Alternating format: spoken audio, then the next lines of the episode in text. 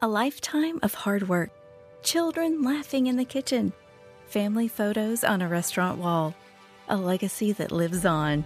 It all comes from the power of a conversation, like the one Tommy Hall had with First Horizon Bank about taking over his father's Charleston based restaurant business. Now the table is set for a whole new generation. First Horizon Bank. Let's find a way. Go to firsthorizon.com slash Tommy. First Horizon Bank member FDIC. This is the Ben Burnett Show, the only show in America that features a one term has been retired politician that nobody knows. Welcome into the Ben Burnett Show. My guest today is Greg Kelly from the Savannah Hilton Head Airport. Greg, welcome in. Thank you, Ben. Glad to be here. I have a mountain of questions, and I'm sure some of these you've heard a thousand times, and some of them you will be like, How did he come up with that? How does one get interested in airport administration? Well, I can only speak for myself. Uh, I was in the military and I had a four year active duty commitment, and I knew about year three that I was going to get out after the four years. So I spent time uh, looking uh, for a new career. And I was steer- I was looking at aviation and on the air cargo side of things, and had several interviews. Um, but I kept researching careers, and at the time, uh, the internet was not The internet. the internet that it is today. Um, so they had volumes of books called uh, the um, the Encyclopedia of Careers, and there were four volumes. And I started scanning that and researching that, and I came finally I came across one career that said airport management. I read it, and I said that's what I want to do. When you were in the mil- what branch of service? I was in the United States Army. Thank you for that. Where uh, where did you grow up? I grew up uh, in New Jersey and upstate New York and Jacksonville, Florida. And so you clearly fell in love with the South somewhere along the way. You realized that there was a weather tax or a lack of a weather tax compared to February in New Jersey. I've been converted. When you when you get out of the army, what type of did you have to go to college to get into airport management? Were you enlisted? Were you an officer? No, I had a ROTC scholarship out of the University of Florida. Sorry, Oh, sorry, listeners to the Ben Burnett show, but I'm, I'm a Gator. That's a, there's I, I have a handful of you. Okay. so you're not by yourself. Okay, uh, but uh, yeah, I uh, have not been wearing that badge proudly lately. Uh, you know, hopefully this year is a different story. But having said that, I had an ROTC scholarship at the University of Florida, so I was commissioned an officer in the uh, United States Army, um, and I did not get a degree to get into airport management. I just found out how to get in, and I got an internship at the Savannah Hilton Head International Airport, which was just at the Savannah Airport at the time. I had a two-year internship, uh, and I rotated through every department at the airport. For some reason, they decided to keep me. When you look at what it looked like back then, talk about the early days of your career at the airport and how you've seen things change in the last. I'm going to give you 20 years. In the, in the last 20 years, talk about how things have changed. When I first got to the airport, uh, the terminal building was on the Dean Forest side of the airport, and right now the terminal building is on the I-95 side of the airport. So where the terminal building is today, it was nothing but woods and swamp, everything that goes along with that. It was an older building that was uh, added onto uh, since the 1950s. And there were six gates, um, and it was pre 9 11. So you walked up to a four foot fence, and the airplanes are right there. It wasn't the type of security we have today. So, you know, it's rudimentary, uh, but it worked back then. We had uh, maybe 40 employees. Today we have 250. We had, uh, you know, formal dress code. Today, you know, it's business casual. It was a it was a learning experience because the airport director back then was a retired military aviator of the United States Marine Corps, and he ran the airport like a military installation. And he was very strong, and he was in charge. Talk about some of the airlines that come over there and the strategic advantages that that presents to this community. you know, today we have almost every major domestic air carrier there is. Um, there's maybe two that are possible that we can get that we don't have, but uh, we pretty much have every every air carrier. So we have a, a variety of the carriers now. They're all doing well, and they've seen Savannah and the South Carolina Low Country as a growth area, a strong leisure market. Now we're starting to grow into more of a uh, business sector, starting to balance out a little bit as as the area uh, industry grows and the business grows. And now with the convention center doubling in size, we expect uh, that segment to grow even more. So the airlines see this. Our team does a good job getting out on the road and telling them the story. And as we work with our partners like the CVB here in Savannah, the Chamber here in Savannah, and the CVB and Chamber over on Hilton Head. We have a compelling story to tell, and the airlines are listening about the growth here. When you think about how Georgia has changed, so many of my guests are Atlanta based or they wind up there. And so if I was going to sit down with the general manager or the CEO of Hartsfield, one, I don't know how I would ever find them. And two, the thing that I really like about, I would say South Georgia, but it's, it's South Georgia, but it's more the coast, is that the business community here is so accessible. And you can tell when communities are hungry and you can tell when you work in a place that's complacent. This place, with everybody I have talked to, is starved for attention and they're grateful. Talk about how that teamwork and camaraderie between the chamber and the CVB and where you strategically look. I have to imagine, based on no research, that you market heavily into places that are one flight away from here. Well, first of all, if you want to have an interview with the CEO of the Atlanta Hartsfield Airport, he's a good friend of mine, so I can arrange that.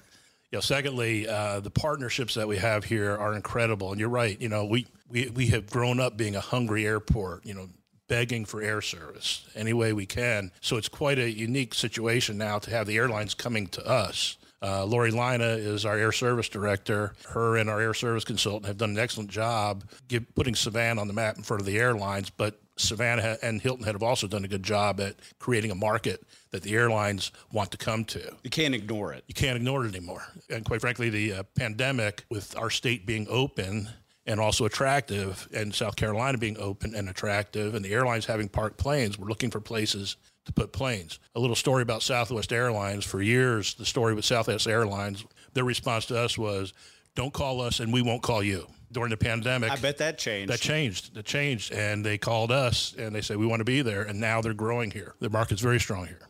When you look at the number of flights, I, off the top of my head, I can imagine Charlotte, Washington, D.C., New York, Chicago, Dallas, or Houston, maybe. Those are all the direct markets that come in here. No, you you hit uh, some of our strongest markets, or my and Miami probably. Miami, Miami's a strong market. Uh, it's one of the few markets we have to the south. That's an important uh, market for us. Oh yeah, it's a great connection, you know, to the Caribbean and South America. Um, so that's still a focus of ours to the south because we have most of the major markets in the Northeast and Midwest covered. So our focus is west, west, and south.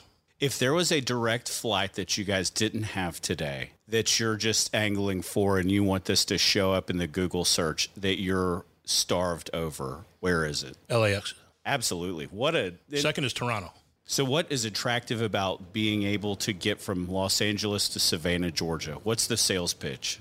You know, if you've talked to the Savannah Economic Development Authority and the Georgia Economic Development Authority and the Georgia Chamber of Commerce and the Savannah Chamber of Commerce, they will tell you the film industry is driving a lot of traffic to and from the West Coast. And so we recognize that the numbers bear out, the potential is there. So that's a story we're telling the airlines. Uh, we think it's a good story, it's a growing story, and we think one day the sales pitch will will work and we'll have uh, that service. Uh, our, our, our numbers are getting stronger.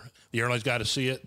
You got to be able to paint that picture the right way. You, don't you don't want to get into a situation where you're subsidizing the market. You want it to grow on its own. I do know that there are other parts of the world that subsidize people coming into those markets. So I maybe one day if I'm flying on Emirates or one of those, or you got an Emirates like an RFP out there to Emirates or Dubai now? No, you, will you'll, you'll have to go to JFK for that. We can get you to JFK, then you can go to Emirates. when you when you look at 2020 and the beginning parts of the pandemic, the conversations that I like to have with people before it became political, it was just scary and it impacted absolutely everybody. What adjustments did you guys make during that time to keep people safe? And how has that transformed the identity of really the region in 2023 moving forward? Well, you know, we had to adopt um, all the, the state directives and the federal directives. We're heavily regulated by uh, yeah, the Federal Aviation Administration and the Transportation Security Administration. Um, so we're, we're generally following those directions, plus the industry industry best practices through our trade groups. If you looked at going to a grocery store or going, you know, or going to a doctor's office or something, you would have seen some of the same practices in the airport terminal. But then you have the airlines on top of that who had their own protective measures in place that was up until the shutdown. The um, shutdown for the pandemic was eerily reminiscent of the shutdown for 9 11. I was there for that too. 15 gates is nothing to sneeze at in the scheme of things. That's a that's a that's a bigger mid-sized airport. I spent a lot of my life living in Birmingham, Alabama, but it's very reminiscent of airports like that or Chattanooga or Nash I won't say Chattanooga, Nashville, places that are easy to get to. And I love the easy to get to places when I have to check bags and living an hour from Hartsfield on a great day. Every time I have to go down there, I'm I just don't care for it all that much. From the time you get out, out of a car or park a car here to the time you get to your gate has to be an enormously strategic advantage. Well, we get a lot of compliments about the ease of use and the um, efficiency of our facilities. However, our growth has been tremendous lately, and that's putting a strain on our ability to maintain those service levels. Um, so we're, you know, we've had a capital expansion plan in place. We're working on it now. The the growth is could not have been anticipated to be that great. Of course, the pandemic drove a lot of that, but it's continuing. I would have thought we would have thought it leveled off, but we're up 11% this year over last year. Last year was a record year. 11% meaning bodies that land here and take off, not dollars, not anything else. It's yeah, the, human human individuals. That's correct. The measuring stick for the size of an airport or the activity in an airport is called an enplanement, and that's the number of people that pay to get on a commercial aircraft through your terminal facilities. One of the things I like for people to understand is that nothing is free. And if you say capital expansion plan, I doubt that that money falls out of the sky. So when you look at your partnerships and relationships, banking relationships and growth strategy with the state or the federal government, I have to imagine there is more than one bucket of money you are looking at to make something like that happen. Talk about that evaluation process, where you guys want to wind up, what the day-to-day life is like for a master plan for something like that.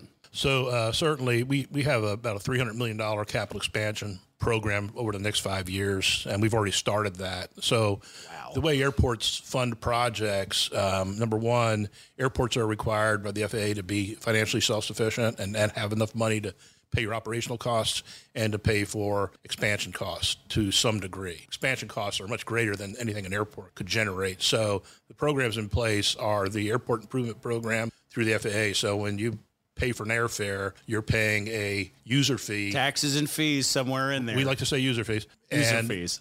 You're you're paying that, and those dollars go up to the federal government, and they those dollars, most of those dollars go to fund FAA operations. And then there's a small portion that comes back to airports based on a formula based on enplanements. So we get about $5 million a year in entitlement funds from the AIP program. A second funding source is the passenger facility charge, which Congress approved back in 2001. That's another fee, user fee, that an airport can attach, doesn't have to, but can attach to the airfare that the airlines collect and pass back to the airport for capital expansion projects. So that's about another $5 million a year. But the numbers, our expansion plans and, and cost are actually above and beyond anything that we could generate that way. So at times airports do have to uh, take out debt. And uh, that's what we're looking at now. Oh, you'd have no choice. You know, that's one of the things that I think a lot of people in you know, I say local government or state government are like, well, we don't want to do that. Well, it was really easy when interest on AAA credit was one when you go to the capital markets and you look, do you use banks? Do you use bonds? Do you use development authorities? How do you how do you underwrite that?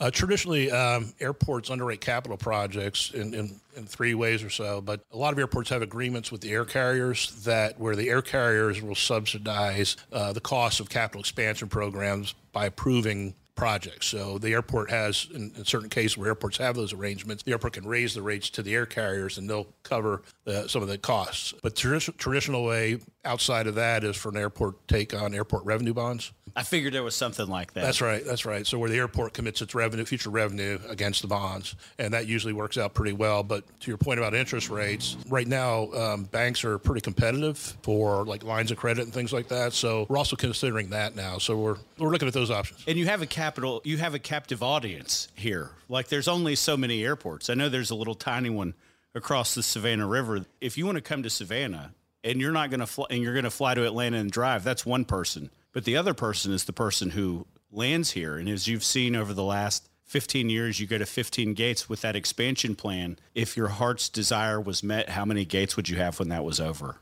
So 19 is uh, probably our sweet spot right now for what we have now plus growth. plus you know five remote sp- spots for um, uh, overnight aircraft or irregular operations or something like that. Uh, I think we're um, we're in a sweet spot with 19 gates, and that's what we're shooting to end up with here within two years. When you look at the number of government employees that work inside of that 200 that you have today, does, is that inclusive of the federal government, the TSA, your FAA? The, the 250 represents the Airport Commission employees, those employees that work directly for the Airport Commission that make things work at the airport. And that is outside of the guys in the blue shirts who make sure that everybody's safe when they get on an airplane. That's, that's outside of the guys in the control tower. That's outside of the blue shirt guys. That's outside of the guys on the ground loading and unloading the bags, guiding the plane in. These are people. These are airport operators doing airport operating stuff. That's a. That's a. I mean, that is a city. That is a good sized city staff of employees. I, I would have never in, in a million years thought at 250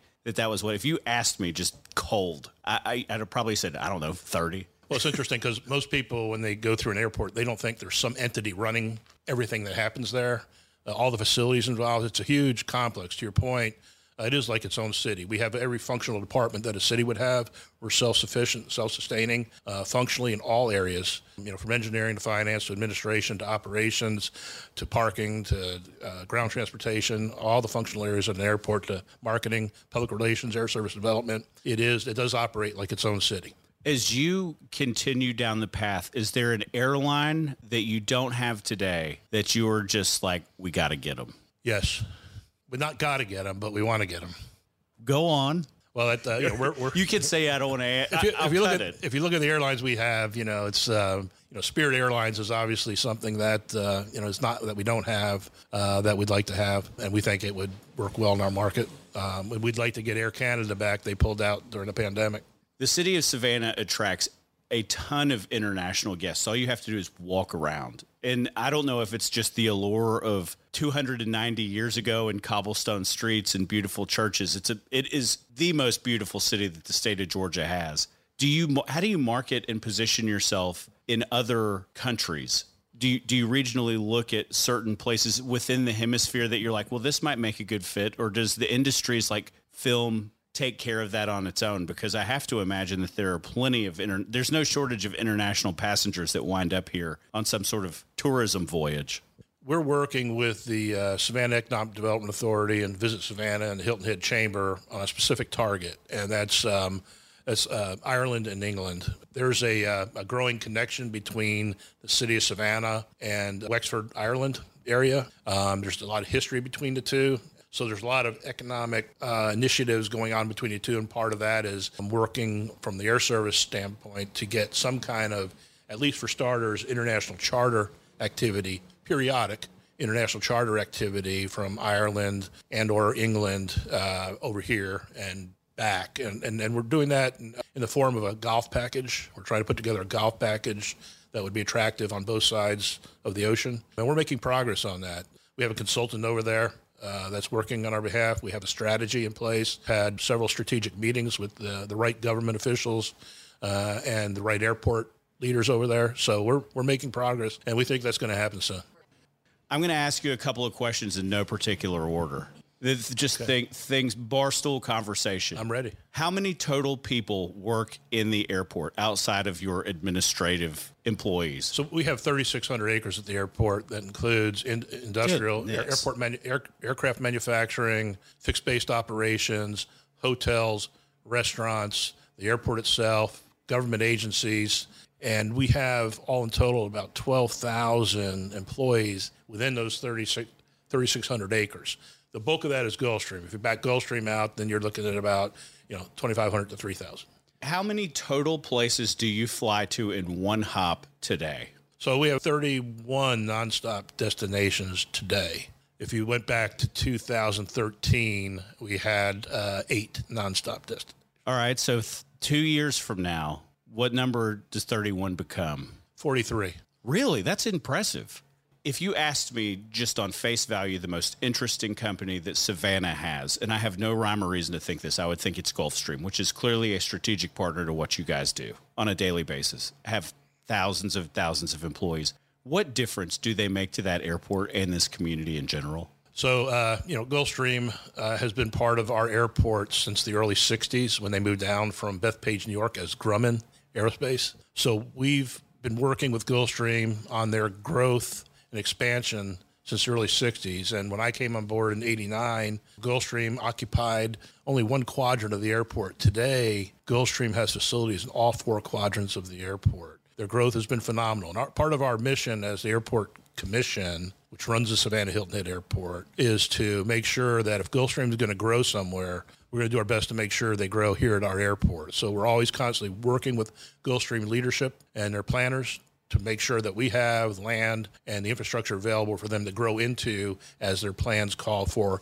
And if you go to the airport today, you'll see the results of those plans and that infrastructure taking place right now in their latest growth final question for you being heavily regulated having a lot to do with the state of georgia and being important to the growth strategy outside of atlanta if you had a couple of things that you wanted the general assembly to tackle what are they that would benefit you and what what do you have to make them realize and understand about your point of view towards something you had asked about, you know, touched on the issue about the size of our airport. I want to put that in context with the rest of the airports in the country there are 450 commercial service thereabout airports in the country. We are number 75 out of 450. Top 25%. Top 25% of the airports in the country. So we are not a small airport anymore. We are a large airport with a lot of economic impact for this part of the state and the southern part of South Carolina. I think it's time for Georgia and the legislature in Georgia, the leadership in Georgia, to realize that there's another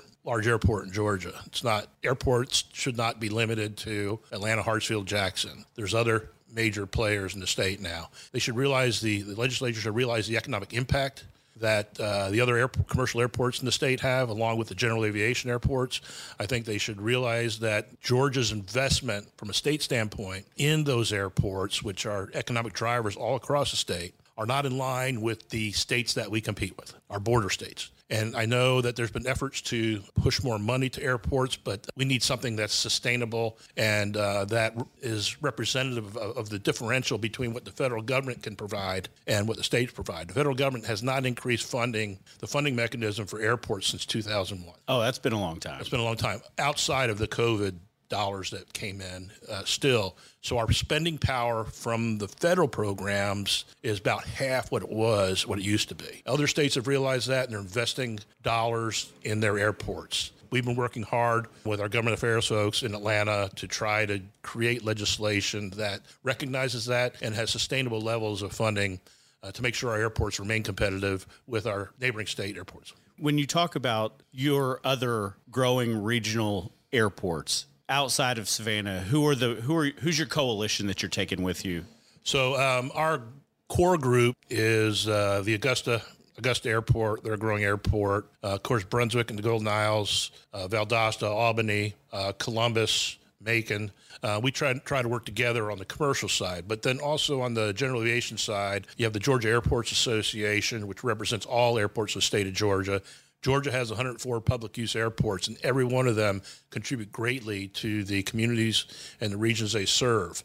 So we look at the general aviation and the commercial aviation as as all growth airports right now, given the growth in the state. Greg, it's been really interesting to sit here and talk and learn. I, it's just one of the barstool conversations that you know. Until I start looking, I, I never realized until I sat in elected office, I didn't know what a city manager was. Until I sat here and started looking at the details in the itinerary, I was like, oh, somebody, there's a guy that runs an airport, which is foolish of me, but your average person has no idea how anything works.